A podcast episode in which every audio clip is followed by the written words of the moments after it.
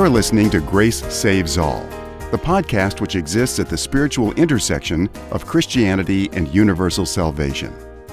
In this podcast, we will be exploring an ancient and modern approach to Christianity which affirms both that grace saves alone and that grace goes to all. And now, here is David Artman, author of Grace Saves All The Necessity of Christian Universalism. Hello again, everyone, as we continue on this exciting journey towards a Christian vision of a perfectly good God who's saving us all by grace. As we get into this episode, I need to make a quick correction. In the last episode, I encouraged you to read chapter 3 in Thomas Talbott's book, The Inescapable Love of God. However, it was really chapter 4 which I should have directed you towards. Not that big a difference, but I wanted to clear it up because it's chapter 4 in The Inescapable Love of God where Talbott presents his three pictures of God in Western theology. Talbott does this by using a set of three inconsistent propositions Christians hold about God. Simplified, they are 1. God wants to save all, 2. God can save all God wants to save, and 3. Some will not be saved. Since all three of these can't be affirmed without creating a logical conflict, this yields three Christian pictures of God. A God who wants to save all, but is not able to save all God wants to save, a God who is able to save all God wants to save, but does not want to save all, and finally, a God who wants to save all and is able to save all God wants to save. The way Talbott works through his three Christian pictures of God inspired me to see if I could use a similar exercise to present three Christian pictures of grace. And so what I did was, by following Talbott's example, create my own set of three inconsistent propositions about grace, which Christians have affirmed, yet which can't all logically be affirmed at the same time, thereby yielding three different pictures of grace. My three inconsistent propositions about grace are 1. Grace alone saves, 2. Grace goes to all, and 3. Some will never be saved. All three of these propositions have been strongly affirmed over the history of Christianity, but they cannot all be affirmed without creating a logical conflict. The way we choose to eliminate one of them shows us what approach to grace we have. To help us easily differentiate between these three approaches to grace, I give each one a label. To the one where grace goes to all and some will not be saved, I give the label the transactional approach. To the one where grace alone saves and where some will not be saved, I give the label the exclusive approach. And to the one where grace alone saves and where grace goes to all, I give the label the inclusive approach. In today's episode, we'll look more closely at the transactional approach, where grace goes to all, but some will not be saved. The idea of calling this approach to grace transactional occurred to me when I was listening to an episode of Rob Bell's podcast, The Robcast, where he was talking about how at his events people kept coming up to him asking him different versions of the same burning question, which is, What do I need to do in order to be sure I'm saved? And Rob's theory was that this was probably rooted in transactionalism. Here's how Rob described transactionalism in that podcast, edited just a little bit for clarity, but pretty close to word for word. Rob said, Transactionalism is the belief, is the understanding. If you do A, then God will do B. Transactionalism is if you would just do this, then the universe, love, the divine, God will then do something because you did something.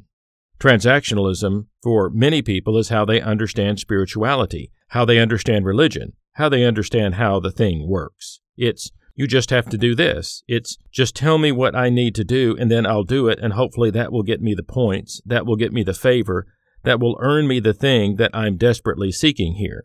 Now, transactionalism is lethal because what it does is it loads your heart down with a creeping, ambiguous anxiety that you're the issue. And if you would just do X, then favor would kick in, blessing, abundance, whatever it is that people have been told would just kick in. But in Jesus' parables about the lost sheep, the lost coin, and the lost son, they don't do anything. At the core of each of these stories is trust that the thing you are desperately searching for is already yours. You already belong. It is already yours. The thing you are pursuing, you already possess. The Son cannot not belong to the Father. The sheep cannot not belong to the shepherd. The coin cannot not belong to the woman. Belonging is the natural state. And so transactionalism is a fundamentally different posture to life than trust, which is an announcement of what is already true about you. You're already at the party. That's from episode 157 of Rob Bell's podcast entitled Alternative Wisdom, Part 6 Sheep, Sons, and Coins. And when I was listening to that episode of Rob Bell's podcast, it came to me that that was the word I was looking for to describe this way of thinking about grace transactional. Because that word transactional captures the calculating kind of feel that it gives to grace when grace becomes one part of a spiritual transaction where salvation is on the line, and where, if you can't get your part done, then you're done, and you are not included you are excluded forever. In transactionalism, grace is God's way of giving you just part of what you need in order to be ultimately included, in order to really belong. The grace part that God gives you is crucial because you can't get this grace part on your own, and you can't be eternally included without it either. But the grace part of salvation is just that part of salvation and you are not sure exactly how big a part it really is. And you're also not sure whether or not the part you add to the grace part will add up enough for you to get the salvation package because it all has to add up, or else. Now, one way that transactional Christianity has sought to reduce this salvation anxiety is to teach the doctrine of once saved, always saved. And that seems to have a calming effect as long as everyone is acting saved. But if somebody gets saved, but then stops acting saved, it's wondered if they were ever saved in the first place. So, what the doctrine ends up practically becoming is once saved, always saved, as long as you're acting saved. And then there are others in the transactional approach who don't believe once saved, always saved. For them, salvation is always on the line. They believe you can really be saved, but then backslide and really lose your salvation, which means needing to get saved all over again. And then in some forms of transactional Christianity, there are those who insist that in order to be saved, you need to do more than believe and have faith. You also need to be baptized in a certain way and believe certain doctrines in a certain way, and perhaps even be able to speak in tongues in a certain way in order to be sure you are saved. But even then, there's still always the anxiety that you will lose your fire about your salvation and become lukewarm and backslide, or make a doctrinal mistake. And add to all of this the ominous age of accountability. Those who practice some form of transactional spirituality give an exemption to infants, since they are not capable of making the salvation transaction. But there is some point at which these infants will become responsible for their salvation, and they will need to be adding their part to the grace part so that they can end up having a successful salvation transaction. This age of accountability is usually said to happen right around the beginning of puberty. And so, for obvious reasons, the age of accountability can induce tremendous fear and anxiety and even terror. For an excellent description of these problems, I recommend Boyd Purcell's book, Spiritual Terrorism Spiritual Abuse from the Womb to the Tomb. And that's not the end of the problems for the transactional approach. Because if we take this transactional approach to grace, we will have scriptural problems to deal with as well. Because if we say that some are lost forever because they did not add enough of their part to the grace part, then what do we do about Lamentations 3:31, which says that God does not cast off anyone forever? And what about where Ezekiel talks about God restoring Sodom? If God can restore even the most evil city, couldn't God restore even the most evil person? And what about that passage from Second Chronicles where God is described as the one who does not keep an outcast banished forever? And what about in Matthew's Gospel, where Jesus compares justice to somebody being put in prison until they pay the last penny. Well, if they can't ever pay the last penny because they are in hell forever, then how is justice ever served? And then there are some scriptural problems which have to do with sovereignty for us to consider. Because if it is the case that God wants all to be saved, which the transactional approach affirms, then we have to wonder why all are not going to be saved if God wants all to be saved. Why is God defeated in God's own will to save all? As we covered in episode 6 on the sovereignty of God, according to Scripture, isn't God the one whom no one is able to withstand? The one who does whatever God pleases? The one whose purposes, and not the purposes of human minds, are the ones will be established? And if it's God's purposes which will be established, and not the plans of our minds, then how can our minds' plans defeat God's plans? And isn't it the case that no purpose of God may be thwarted, and that God is the one who declares the end from the beginning, as we read in Isaiah 46:10? So isn't any decision we make a decision God already knows we will make? But then how could we make any other decision than the ones we make in a creation where God knows we will make them from the beginning? And isn't God the one for whom nothing is too hard and for whom all things are possible? And isn't God the one who works everything in conformity with the purpose of His will? So if God wants to save all, and if saving all conforms with God's will, then how do we explain why God's will doesn't happen? All of the scriptures which contain these declarations end up becoming real problem scriptures for the transactional approach to have to deal with. And we haven't even gotten to the most fundamental problem of all, and that problem has to do with the goodness of God. Because if God is all knowing and all powerful and makes a creation in which grace only completes part of salvation, and where some or many will not be saved, then God knew all of this was going to happen from the beginning and went ahead with creation anyway. And that means the eternal damnation of the lost was known at the beginning of creation, and God went ahead with creation knowing full well that the lost would never be saved. And this hopeless situation ends up subtracting from the goodness of God, because God, being all knowing and all powerful, is ultimately the first cause of everything that will ever happen in God's creation. And connected with all of this is also the problem of what happens to those people who are lost forever. If their destiny is to be doomed to a state of eternal torment, this poses an absolutely overwhelming threat to the goodness of God, because how could God be good and torment people forever for failing in a creation where their failure was foreknown and therefore inescapable? And if God just annihilates them or lets them annihilate themselves by devolving into some kind of post human creature or by going into total non existence, this doesn't do much to solve the problem, because if all are not saved, then what about the people who love them in this life, and who will be bereft that they will not be with them in eternity? And so the transactional approach in its various manifestations ends up being fraught with logical problems and scriptural problems, and makes it difficult, if not impossible, to defend the goodness of God. But it's understandable that none of this seems that troubling or even that immediately apparent to most Christians who are involved in transactional Christianity, because these problems are simply not brought up in churches where transactional spirituality is taught, and that happens to be the majority of churches. And in those churches, if you challenge their particular transactional approach to grace by bringing up these problems, it might just be assumed that you don't believe the Bible and that you're not really a Christian and that you're probably among those who will not be saved.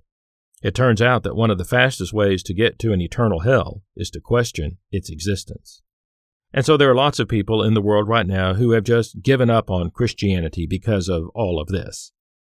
It doesn't feel very much like love to them, and the God they are presented with doesn't seem good to them either. And when they leave all of that behind, they are under the impression that they have left Christianity behind as well. And so, one of the main purposes of my book and of this podcast is to let those folks know that leaving behind a transactional form of Christianity does not mean that they have left behind all of Christianity. Because fortunately, there is a non transactional and inclusive approach to Christianity, which we can see in the Bible, which was articulated by early church fathers, and which is very possible to practice today. But before we end our thinking about the transactional approach, we do need to note that it does have its strengths. There's a reason it is the dominant form of Christianity in the world today. It teaches that God does want all people to be saved, and there are many scriptures which affirm that God does seem to want all to be saved. It teaches that some will not be saved, which is understandable because there certainly are some scriptures which seem to suggest that some will be lost, especially the way these passages are commonly translated in most popular current translations of the Bible. And it must be admitted that for some people it is a comfort to think that the people who have wounded them in this lifetime will be headed for an eternity of torment in hell, or at least towards annihilation, so that they don't get to experience heaven. As a matter of fact, heaven would be kind of ruined for them if they were there. So, an eternal hell is actually not a problem for lots of people. It's actually more of a feature which they think is actually necessary for the worst among us. As a matter of fact, they would think it unfair for God to forgive and reconcile with certain notorious sinners, no matter how long they suffered or how repentant they became. And transactionalism also has the attraction of putting us in the driver's seat when it comes to our salvation. After all, all we have to do to be saved is to do certain things. Now, those things vary depending on who you talk to, but the basic idea remains that salvation seems achievable when it is presented most of the time in the transactional approach. And I also think that the transactional approach makes sense to our modern way of thinking that we are the ones who are finally in charge of our own destiny. Especially in the United States of America, it seems to go along with our ideas of freedom and self determination. And so, God, in order to be good, must be on the side of liberty and must give us the freedom to determine our own destiny, even if we decide to doom ourselves. Because if God doesn't allow us to doom ourselves, then God would be taking away our free will, which would make God a dictator, which would be a bad thing. And so, rather ironically, some would charge God with not being all good if God eventually does save all. The transactional approach also fits in with capitalism and the idea of commodifying things in the modern world. It just makes sense that salvation would be something else that we earn in life if we do things the right way, and then that heaven would be the reward that we would get because we earned it by doing it the right way. And it would also explain why some don't make it to heaven, because they didn't do it the right way. And further, this transactional way of thinking about Christianity is very dominant. Most Christianity in the world is practiced this way in one form or another. So, how could it be that the most dominant way that Christianity is practiced, after all of these years, is not right? The transactional approach has been around for an awful long time, so it has the weight of tradition behind it. Since I am in the Protestant world, I tend to think of it historically as Arminian theology, because it was Jacob Arminius in the Protestant Reformation who first really articulated it. And so today, if you look up Arminian theology, you will find a history going back over 500 years there. And the Protestants who formulated this free will Arminian transactional kind of Christianity saw that what they were doing was not out of line with some early church fathers and also some Catholic theologians at the time as well, although they differed with them on other matters. I sometimes call this approach the transactional Arminian approach because of this connection with Jacob Arminius, spelled A R M I N I U S, if you want to look him up. And so for me, the label Arminian is another way of describing any Christian theology with a transactional understanding of grace, where the grace part God gives everyone doesn't actually secure all of salvation for anyone, and therefore salvation is not by grace alone. So there's lots of history and tradition behind the transactional Arminian approach. We might say it's got a lot of credibility, while on the other hand, the inclusive Christian Universalist approach suffers from a lack of credibility.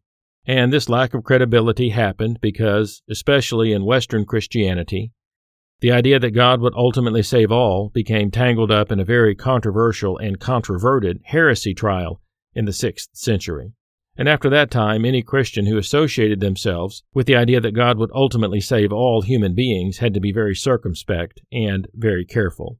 Since the idea that God will ultimately save all became somewhat associated with heresy, even if it was unfair, that taint still persists today. And so that's one thing that the Christian Universalist approach has to contend with that the transactional approach does not have to contend with.